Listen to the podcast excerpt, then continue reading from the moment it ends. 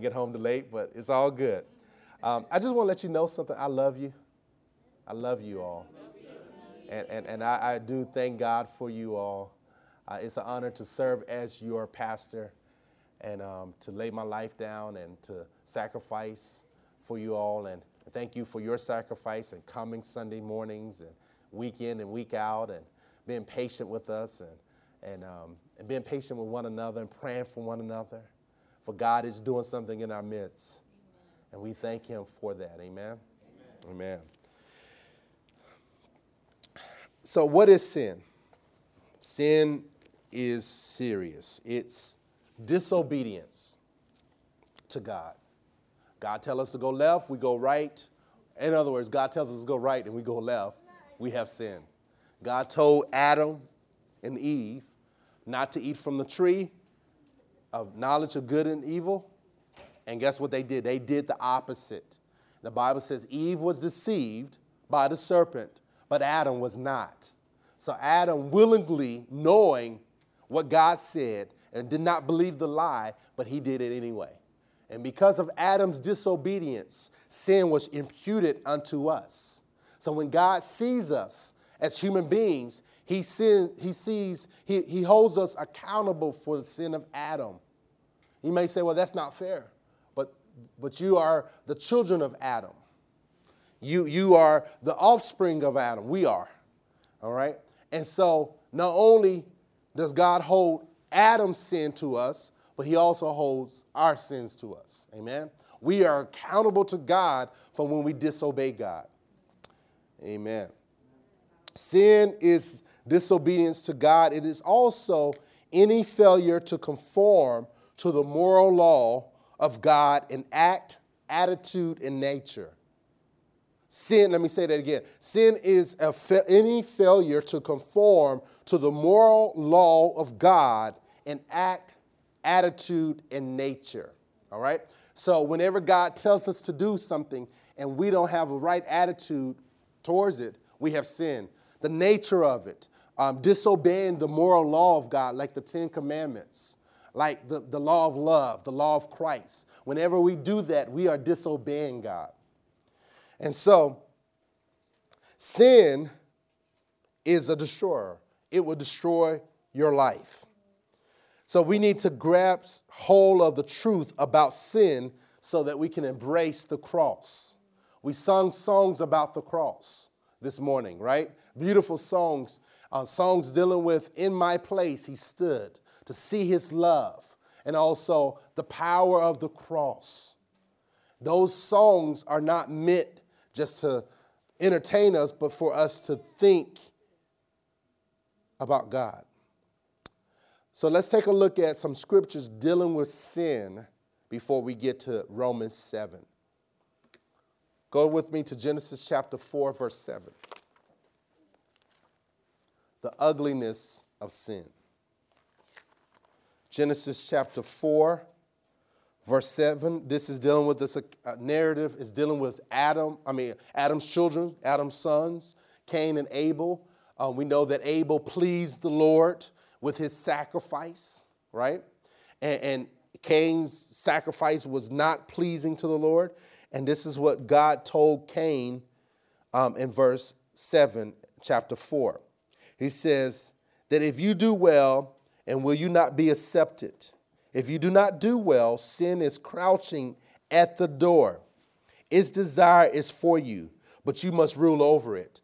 So, how many know that sin is constantly right there with us? Sin will try to take you out every minute of the day, even today, even this moment. So, sin is, is, is, is ever present for this time. But there's coming a day that when sin will be destroyed. Um, Exodus, excuse me, Ezekiel chapter 18. Or I should say, the execution of sin done with, because Jesus defeated sin at the cross. It's, it's the actual execution until sin has finally been put to death. Um, Exodus, I mean, Ezekiel, Ezekiel chapter 18, verse 4. Ezekiel chapter 18, verse 4. It says, Behold, All souls are mine, and the soul of the Father as well as the soul of the Son is mine. The soul who sins shall die. The soul who sins shall die. All right? So if, our, if we sin, in other words, God's saying if we sin, we're going to die. Um, also, Ezekiel chapter 33, verse 11. Ezekiel chapter 33, verse 11.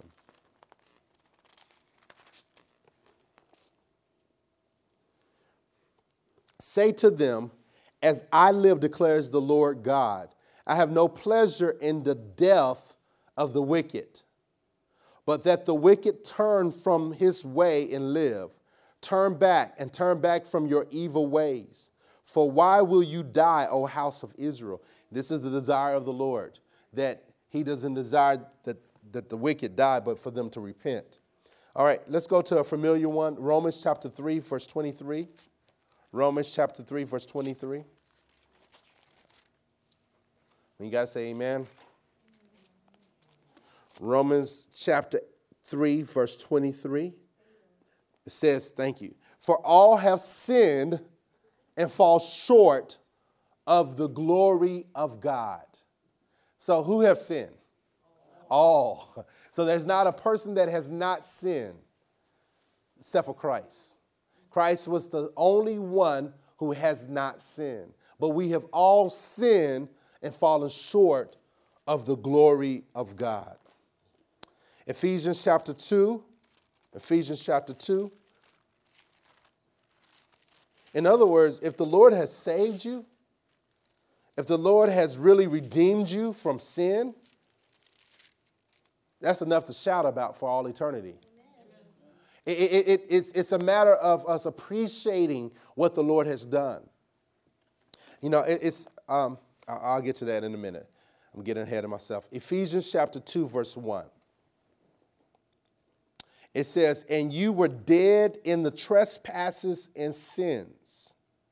Verse 2, in which you once walked, following the course of this world, following the prince of the power of the air and the spirit that is now at work in the sons of disobedience, among whom we all once lived in the passions of our flesh, carrying out the desires of the body in the mind, and were by nature children of wrath, like the rest of mankind. So here the, the, scripture is telling us that at one point we were dead in our trespasses and sin. At one point we were alienated from the life of God. We were separated. Death means, um, one of the definition of death means separation.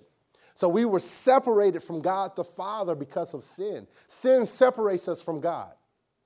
Sin separates us from God. And, and, and when you understand the ugliness of sin, that it's, it's, it's more important not to look at just the consequences of sin. Sometimes we focus on the consequences of sin, but we don't focus on what sin does with our relationship with God. When we sin, we sin against a holy God, a righteous God, a just God, a God who will not go without punishing sin. Sin is a serious offense to Father God. So you think about it. I said this a, while back, but every sin is worth a hell of eternity. Let, let that sink in for a little bit. Every sin is worth a hell of eternity. And so, what we consider, um, we, we put in categories little sins, big sins, right? But, but with God, all sin is serious. And that every sin is worth us spending eternity in hell and eventually in the lake of fire. And so don't take sin lightly. Um, as believers, know that we have been delivered from the power of sin. Sin is a force, is a power, and Jesus broke that power over our lives. And yet, because of Adam's disobedience, we have what is called indwelling sin inside of us. And we'll look at that in Romans chapter 7 when we get to our, our text. So here he says, We were dead in our trespasses and sin. I never seen a dead person raised.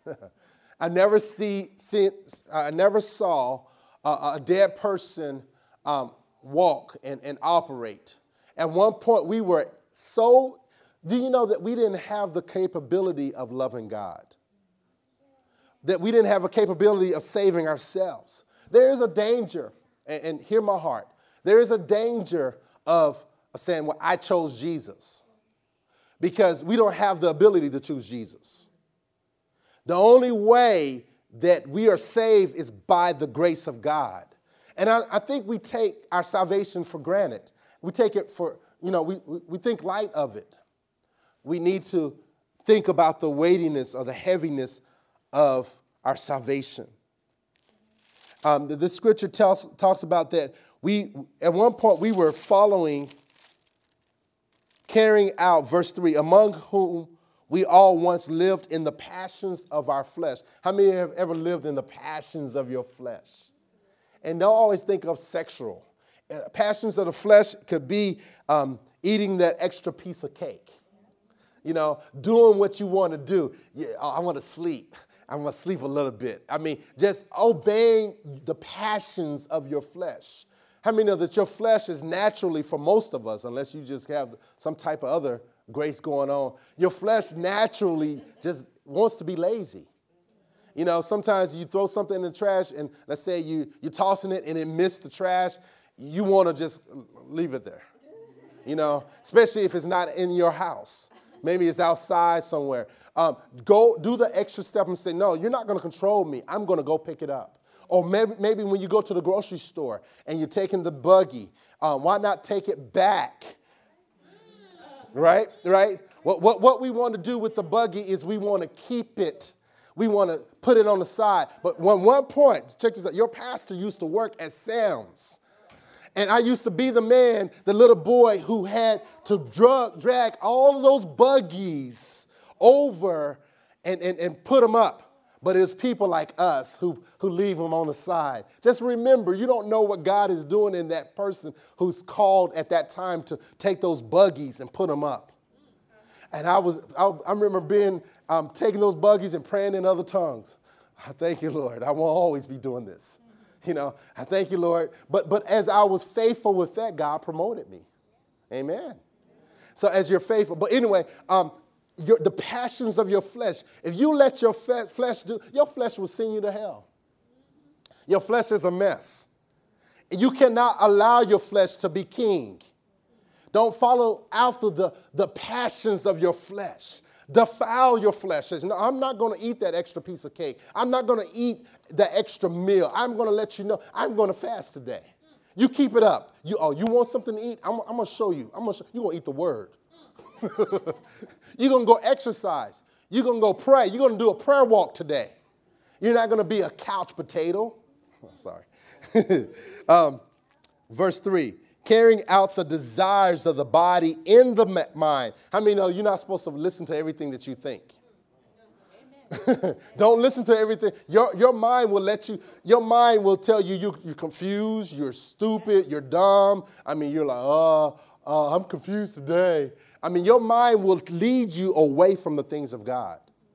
So, so don't, that's why the Bible tells us to renew our minds, to change the way that we think. You can't just go with every thought that pops in your mind. Are you with me? I'm, I'm trying to save somebody's life. Just because you have the thought doesn't mean that you have to obey it. It doesn't mean that you are that thought. You are not your thoughts. You're who God made you to be. So when your thoughts going on inside of you and it's going crazy. Maybe because you've been looking at something that you had no business looking at or having some conversation. You know, we're to pull down thoughts. That's, the, that's where the battle is. The battle is for the what? Mind, right? And so we to pull down our thoughts and bring those thoughts into obedience to Christ. Don't allow your thoughts to control you. And don't allow your flesh to control you. And goes on and says, in the body, how many of that your body wants to do things that it shouldn't do. The body and the mind were by nature the children of wrath like the rest of mankind. Verse 4. But God, everybody say, but God. Ephesians chapter 3, verse 4, but God, but God, God has a big but. But God, being rich in mercy, because of the, of, of, of the great love with which He loved us, even we were dead in our trespasses, made us alive to, with Christ. By grace you have been saved. Let's stop there. So here we see that we were dead. We were in our sins. We were alienated from the life of God. I don't think, again, I don't think we understand the ugliness of sin and the danger or the dangers of it. God has to punish sin. If he does not punish sin, then he's not a just God. He has to deal with sin. Again, he is just, he is righteous, and he is holy. If we don't view sin like he does, then we will fall into the condemnation of the world. We got to see sin for what the way God sees it.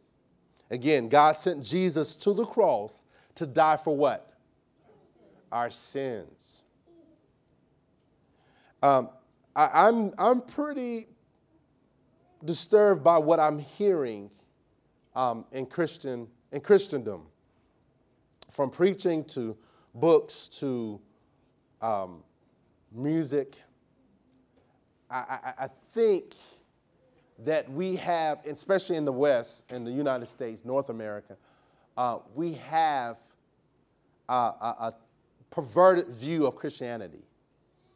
We, we don't have the right view of what this walk is about. It really isn't about you getting your blessing.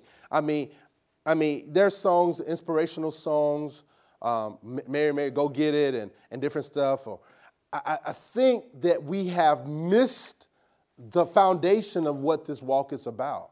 I think, it's, I think we've made it, because you know what? You can become rich without Christ. You do understand that, right? You do live in a land of opportunities.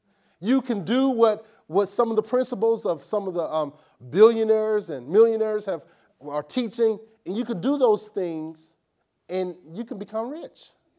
Um, you can actually get a, you know, we, we hear a lot of times people, you know, Lord, give me a car you, if you save your money or have a good credit scores, you can get a car without Jesus. You can get a house without Jesus. I, I, you know, and I think we focus on those things, especially to a population who is, who's lacking those things. But I'm telling you, that's not what Christianity is about. It's not about God blessing you with a bigger house, a bigger car. You know what I'm saying? Like, there's something more to it than that. And I, and I think that we, we missed it. I, I listened to um, Christian radio from time to time on, at my job, and, and, and I'm like, this is not the gospel. This is not what it's about. It's not about God not letting you fail. It's not about um, getting your blessing now or there's a blessing. Hold on. I mean, those it's like almost a slavery mentality. You know, like keep hang in there. You know, God's going to come through. But what about Jesus? What about what he did for us? Are, are, are you with me? Um, I'm not trying to be negative. I'm just saying that we, we we're missing something. Sin isn't something to be played with. Uh, we should we should fight sin with every fiber of our being. We're not to just give in to sin, and not have a fight in us. How many fighters do we have in here? We got to fight sin. Are you with me? We got to fight sin. Sin is your enemy. You can't yield to it. All right, let's go to Matthew chapter 5. Matthew chapter 5. When you got to say amen. Matthew chapter 5, verse 27. Matthew chapter 5, verse 27. We do have some Bibles in the back. Feel free to take one or two or three and pass them out. you know, I take some for your friends at, on the job. Say, oh, let's, let's sit down and read the Bible. Matthew chapter 5, verse 27. It says, You have heard that it was said, You should not commit adultery. I mean, you shouldn't commit adultery. What is adultery? It's sleeping with somebody else's spouse, right? That's adultery. But I say to you that everyone who looks at a woman with lustful intent has already committed adultery with her in his heart. So um, that Jesus just took that law to another dimension. He says, if you look upon a person and lust after them, you've already committed it. Verse 20. Now, some will say, well, since I've already committed, it, I might as well go ahead and do it. That's the wrong mentality. No, he's just saying that you sinned against God. All right, verse 29. If you if your right eye causes you to sin, tear it out and throw it away. For it is better that you lose one of your members than your whole body be thrown into hell. Okay? And if your right hand causes you to sin, cut it off, throw it away. For it is better that you lose one of your members than, than that your whole body go into hell. So th- this, these scriptures are telling us that um, we need to fight sin to the, degree that if, if, our, if our hand is causing us to sin, cut it off. In other words, he's not telling us to cut off our physical hand, but he's saying, let's go to the extreme and do whatever it takes to fight sin. Um, believers should make it their business all of their days to mortify the indwelling power of sin. Yes, sin's power has been broken in our lives, but there is indwelling sin for which Christ died for. Um, the Christian walk is called a call of, uh, of war. It's called a war, a battle. We're, we're called soldiers. We're to, we're to fight what God hates. This battle isn't natural, but spiritual. We're called to fight this battle with the Word of God and prayer. So, for the love of God, fight the sin that is before you. Did you hear me? For the love of God, fight the sin that is before you. Go with me to Hebrews chapter 12. Hebrews chapter 12.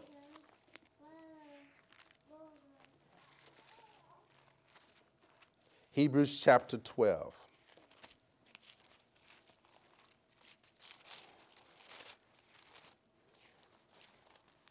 If the preacher could find it, you got to say amen. Hebrews chapter 12, let's look at verse 1. Hebrews chapter 12. It says, Therefore, since we are surrounded by so great a cloud of witnesses, let us also lay aside every weight and what? Sin, which clings so closely, and let us run with endurance the race that is set before us. So there is sin that is clinging closely to us. You understand, right? There's sin that's clinging. So we're to fight that. The Bible calls us to call, call the good fight of faith. Romans chapter 6, you don't have to go over there. Romans chapter 6, verse 23. Go, go ahead and go to Romans 7, which is our um, text. Romans chapter 6, verse 23 says, The wages of sin is death. So sin is going to pay us with what? Death. So think about it. Sin will kill your relationships, you gossip about somebody. They don't want to be your friend. They want they don't sometimes if you gossip about a family member, they'll try to figure out how they can remove you from their any kind of connection. Um, but sin will destroy you financially. Sin will destroy your um, your mind. So sin is, is, is, is a serious thing. Um, John MacArthur, who's a pastor out in California, uh, at, Grace Church, Grace Community Church, um, he said this We should not be, this is going to hit all of us, all right? We should not be entertained by the sins for which Christ died. Let me say that again. We should not be entertained by the sins for which Christ died. Um, I heard that a couple years ago, and I was just like, whoa, I'm looking at stuff that I'm been entertained by, and Christ died for those things. Uh, take it or leave it, but we should be aware of what we see and what we hear. I'm not talking about being religious or legalistic, but I'm simply saying that we should pursue holiness. Are you pursuing your holiness today? Are you going? And when I say holiness, I'm not talking about um, make not wearing makeup or wearing makeup or wearing dresses.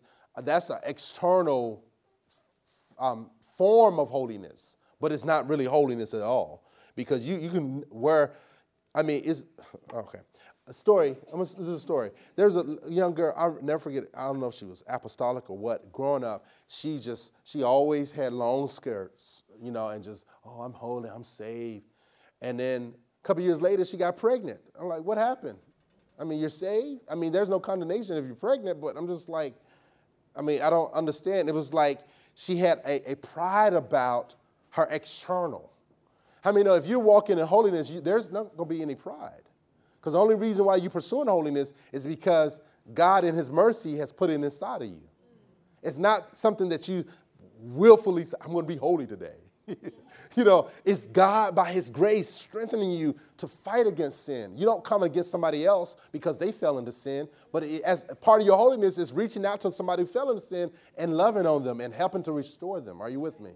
It's not condemning you sin. See, I, that's what I'm telling you about. You're not saved.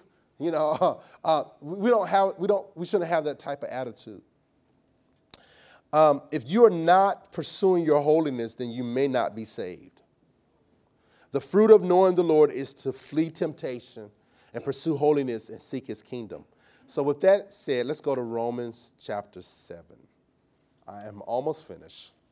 Romans chapter 7. The ugliness of sin. Next week, we're going to talk about the cross. We're going to. But do you see how it's connected? How, when we see how bad sin is, sin is, then we can embrace the cross better. We can see it clear. Like, wow, that's why the cross was necessary. We, we don't understand why Jesus had to come and die. It wasn't the physical death, because that was the capital punishment of that day. That was the norm. It's like Jesus going to the electric chair or being injected with some kind of drug. That, that, that was that type of capital punishment of that day. So dying on the cross, there was no power in that. You know, you see these movies, scary movies, and they have the cross. I, I used to think I could like, there was power in that. Like, whoa, let me, zzz, yes. And so I would do, to my little cousin, uh, I would put the cross on her in Jesus' name. She was acting up in Jesus' name, and nothing happened. She acted up even more. it's like, whatever, maybe I don't have faith in it. And you know, you see people magnifying the cross. They'll actually get it tatted on their bodies, the cross. There's no power in the cross itself. The power is actually in what Jesus accomplished for us on that cross, what that cross represented. It was the sinless blood of Christ that made that cross powerful. Because you remember there was two thieves that were with Jesus on the cross and you see their blood didn't have any power in it to cleanse anybody. But it was the sinless life, the sinless life of Christ gave the meaning of the cross of Christ power. And the resurrection of Christ was God's approval of his life and his death. His sinless life. So the cross would never meant anything if Jesus ever if Jesus sinned. If he had fallen short of the glory of God, then the cross was useless. And the cross became powerful or meaningful because of the life of Christ. Jesus obeyed God the Father 100%. And because of his sinless life, the cross was for the penalty for the sins of God's people, and God approved of the death of Christ by raising Christ from the dead. He says, It is finished. So therefore, I'm raising him from the dead, and now I'm justifying the people that you died for. Romans chapter 7. Let's go there. All right, are you with me? All right, here we go. The ugliness of sin. Um, so as I said, do you not know, brothers? For I am speaking to those who know the law. Now, the law is referring to um, the Ten Commandments. Um, it's referring to um, the laws of God in the Old Testament. That the law is binding on a person only as long as he lives. For a married woman is bound by law to her husband while he lives. Now, don't nobody ask that on Q&A, okay? I'm not going into that marriage, divorce, and remarriage right now. That's another time, another subject. All right, I know somebody's thinking, oh, what about that? Okay, we'll talk about that another day. I'm just saying, don't ask that during that time. But if, for a, a married woman is bound by law to her husband while he lives. But if her husband dies, she is released from the law of marriage. Accordingly, she will be called an adulteress if she lives with another man while her husband is alive. But if her husband dies, she is free from the law. If she marries another man, she is not an adulteress. Okay, so don't ask that, all right? Verse 4, verse 4. Likewise, my brothers, you have been you have died to the law through the body of Christ, so that you may belong to another, to him who has been raised from the dead, in order that we may bear fruit for God. Okay, this scripture is actually the, the purpose or the, the point of the passage has it really isn't about marriage and remarriage and divorce. It's actually about how Christ, how we died to the law through the death of Christ. All right? He said, verse 4, likewise, my brothers, you have all you have died, you also have died to the law through the body of Christ, so that you may belong to another. Who's the other? Who's the another? To him who has been raised from the dead. So Jesus died to the law so we can be married to him, in order that we may bear fruit for God. For while we were living in the flesh, our sinful passions aroused, aroused, aroused by the law were at work in our members to bear fruit for death. But now we are released from the law, having died to that which held us captive, so that we serve in the new way of the Spirit, not in the old way of the written code. Okay, so what is Paul talking about? Uh, we're no longer under the law or under condemnation, but that we are free to serve God through holiness and in righteousness. The fruit of, of sin is death. The fruit of sin is death. Let's continue, verse 7 through 12. It says, What then shall we say? The law is sin? Okay, so though we're no longer under the law, but we're, under, we're married to another, um, the law is not sin. By no means, Paul says. Yet if he had not been, yet if it had not been for the law, I would not have known sin. For I would not have known what is it is to covet if the law had not said you should not covet. All right, let's stop there. So the law was given to us to magnify that the fact that we are sinners. Where there is no where, where, the law is not known, then how can you know what's right and wrong? So God gives us his law to let us know you're going in the wrong direction. You're disobeying me. All right? Um, verse 8. But sin, seizing the, an opportunity through the commandments, produced in me all kinds of covetousness. For apart from the law, sin lies dead. I was once alive apart from the law, but when the commandment came, sin came and I di- came alive and I died. The very commandment that promised life proved to be death to me. For sin, seizing an opportunity through the commandment, deceived me and through it killed me. So the law is holy and the commandment is holy and righteous and good. All right. So the law is good. It taught us about sin. How could we know that we were sinning if there was no law? The law showed us our sin. God's law. So when you read the Bible, you come to face to face with the reality of your own sins.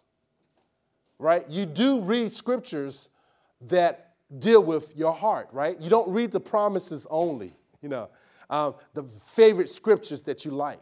But you should read all of it so that you can really see what God is saying. Let's look at verse 13.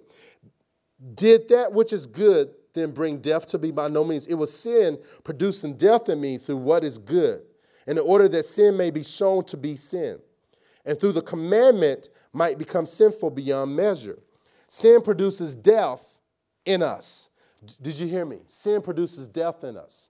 Sin will, re- will result in death spiritually, physically, financially, emotionally, relationally. Verse 14 for we know that the law is spiritual, but I am of the flesh, sold under the law. For I do not understand my own actions. For I do not do what I want, but I do the very thing that I hate. Now, if, if I do what I do not want, I agree with the law that it is good. So now it is no longer I who do it, but what? Sin, that dwells within me. For I know that nothing good dwells in me that is in my flesh. For I have the desire to do what is right, but not the ability to carry it out. For I do not do the good I want, but the evil I do not want is what I keep on doing. Does that sound familiar? Now, if I do what I do not want, is it, it is no longer I who do it, but sin that dwells within me. So I find it to be a law that what when I want to do evil right, when I want to do right, evil lies close at hand. We were sold under sin, through Adam's disobedience and ours. It is because of Adam's sin we are sinners as well as our own. Adam's sin was imputed to us. You may say, well, that's unfair. Um, sin will make you obey it. Did you hear me? John chapter 8, I'm really tempted to go there. I'm going to go there. John chapter 8, let's go. So you can see it with your eyes. John chapter 8.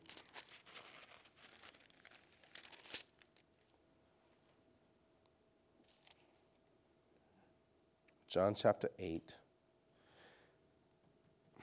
It says,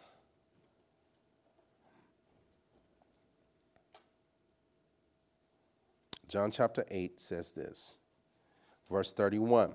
So Jesus said to the Jews who had believed in him, If you abide in me, my words abide in you. Oh, excuse me. If, if you abide in my word, you are truly my disciples. You will know the truth, and truth will make you free. The answer says, um, We are offsprings of Abraham and have never been enslaved to anyone. How is it that you say you will become free? Jesus answered, Truly, truly, I say it to you. Everyone who what? Practices sin is what? Is a servant or a slave to sin. All right? Um, Jesus is saying if you commit sin, sin will control you. Sin, whoever commits sin will become a slave to it. Did you hear me? Did you hear Jesus? If you commit a sin, that sin will become a slave to you. Uh, uh, actually, you become a slave to it. So as you commit sin, as you practice sin, now the sin becomes a habit. Now the sin becomes a ruler over your life. From any addictions, anything, as you yield to sin over and over again, it becomes ruler, where God should be ruler. Okay, almost finished. So I find, verse 21, go back to Romans, Romans 7, verse 21. Indwelling sin controls humanity, and outside of the grace of God and the Spirit of God, we cannot fight sin. So I find it to be, verse 21, I find it, so I find it to be a law that when I want to do right, evil lies close at hand. For I delight in the law of God in my inner being. But I see in my members another law waging war against the law of my mind and making me captive to the law of sin that dwells in my members. Wretched man that I am, who will deliver me from the body of death? So Paul is speaking to himself as a wretched man and that, that sin is controlling his life. And then he gives us the answer, verse 25.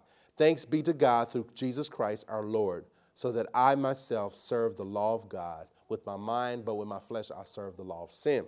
So who can deliver us from the law of sin? Jesus. All right? So sin wants to control us, sin wants to be our ruler. It's ugly, it's offensive to God, and yet Jesus has set us free from it. Here's the application. Um, so, what should you do with this? The ugliness of sin. You need to study the doctrine of sin from the Bible. Study what sin is, study what the Bible has to say about sin. Uh, understand its danger and it's offensive to God. Number two, embrace the cross of Calvary. Embrace it. Thank God for it. And number three, pursue holiness.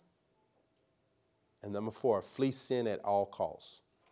Number one, study the doctrine or the teaching of sin from the Bible, understand its dangers and its offenses to God. Number two, embrace the cross of Calvary. Number three, pursue holiness. Number four, flee sin at all costs. When you understand the ugliness of sin, you can actually embrace the cross. You understand that Jesus died for my sins. Why? Because my sins are offensive to Almighty God. I have offended God. I have insulted God. I have provoked his wrath on my life. Are you with me? And when you see that and you understand that, then you can apply the blood of Jesus to your life. You'll see the need for the cross. We don't see the need for the cross as much. Are you with me? We have to see the need for the cross. Father, I thank you for this. I pray that you would help us to see the very thing that Jesus died. May we not be entertained by the sin that Jesus died for. But may we fight it every day of our lives. In Jesus' name, amen.